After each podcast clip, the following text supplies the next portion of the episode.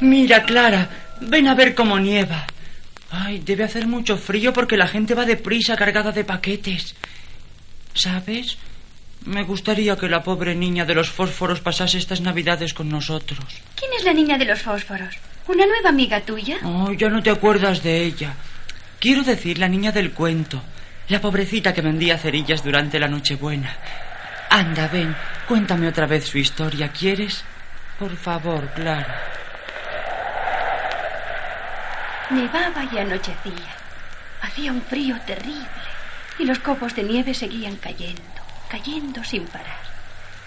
Era Nochebuena y las pocas personas que pasaban por la calle ateridas volvían deprisa a sus casas cargadas de paquetes. ¡Cerillas! ¡Cerillas! ¡Vendo cerillas! En medio del crudo frío y de la oscuridad andaba una pobre niña, desabrigada y descalza.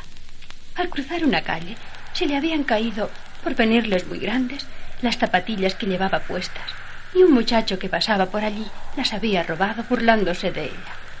Llevaba en su delantal un paquete de cajas de cerillas que debía vender antes de volver a su casa, pero la gente ni le hacía caso y no había vendido nada en todo el día. ¡Cerillas! ¡Vendo cerillas! Por favor, señor, ¿una caja de cerillas? ¡Oh, señor! Pero todos pasaban de largo.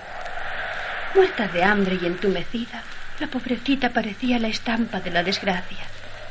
Gruesos copos de nieve mojaban su cabecita y los rizos rubios le caían deshechos por la espalda. Pero qué poco pensaba la niña en su hermosura. Veía tras los visillos almidonados de las ventanas hermosos árboles adornados, velas encendidas, mesas preparadas. Se sentó en un rincón formado por dos casas, acurrucándose bien y procurando abrigarse los pies con el calor de su cuerpo. Pero cada vez sentía más frío. No osaba volver a su casa, segura de recibir una paliza de su tía por no llevar una sola moneda y haber perdido además las zapatillas. Hacía saltar las cajas en su delantal por si alguien pasaba cerca y quería comprarle cerillas, pero era en vano.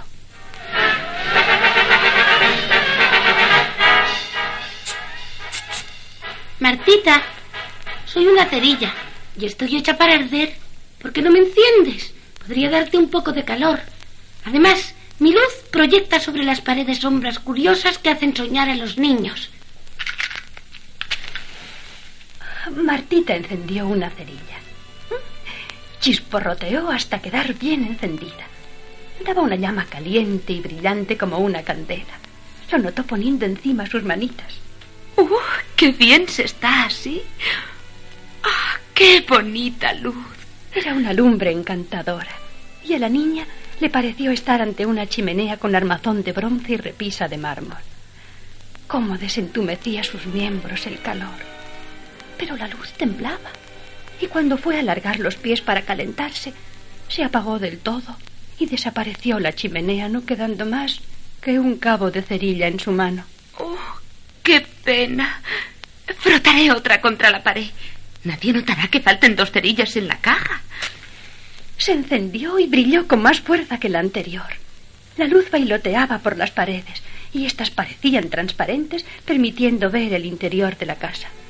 En el salón había una hermosa mesa cubierta por un mantel blanquísimo y sobre ella una maravillosa vajilla de porcelana.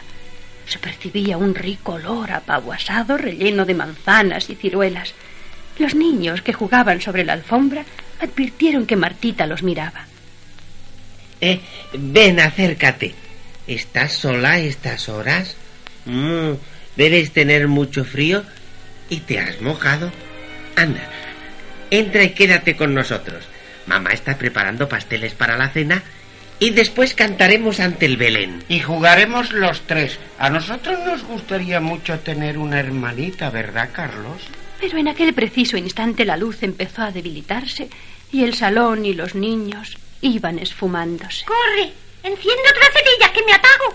Y se apagó antes de que la niña tuviese tiempo de encenderla. Todo estaba de nuevo oscuro. El viento silbaba y Martita sintió miedo. encendió otra cerilla y vio que estaba ante un maravilloso árbol de Navidad, más grande y más bonito que los que había visto en los escaparates. Las ramas verdes brillaban con miles de candelas, las cintas parecían bailar y ondularse al compás de las llamitas, y las bolas desprendían reflejos de todos los colores. Preciosas muñecas la miraban sonriendo.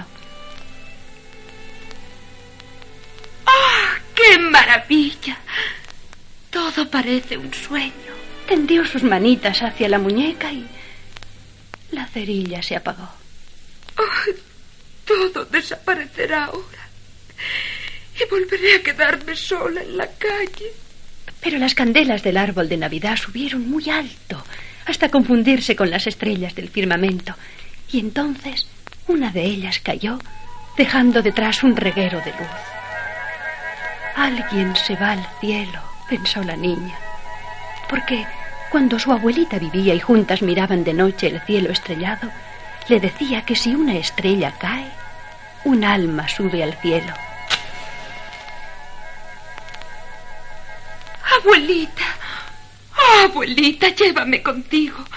No quiero que cuando se termine la cerilla te desvanezcas como el fuego de la chimenea, el salón, los niños y el árbol de Navidad.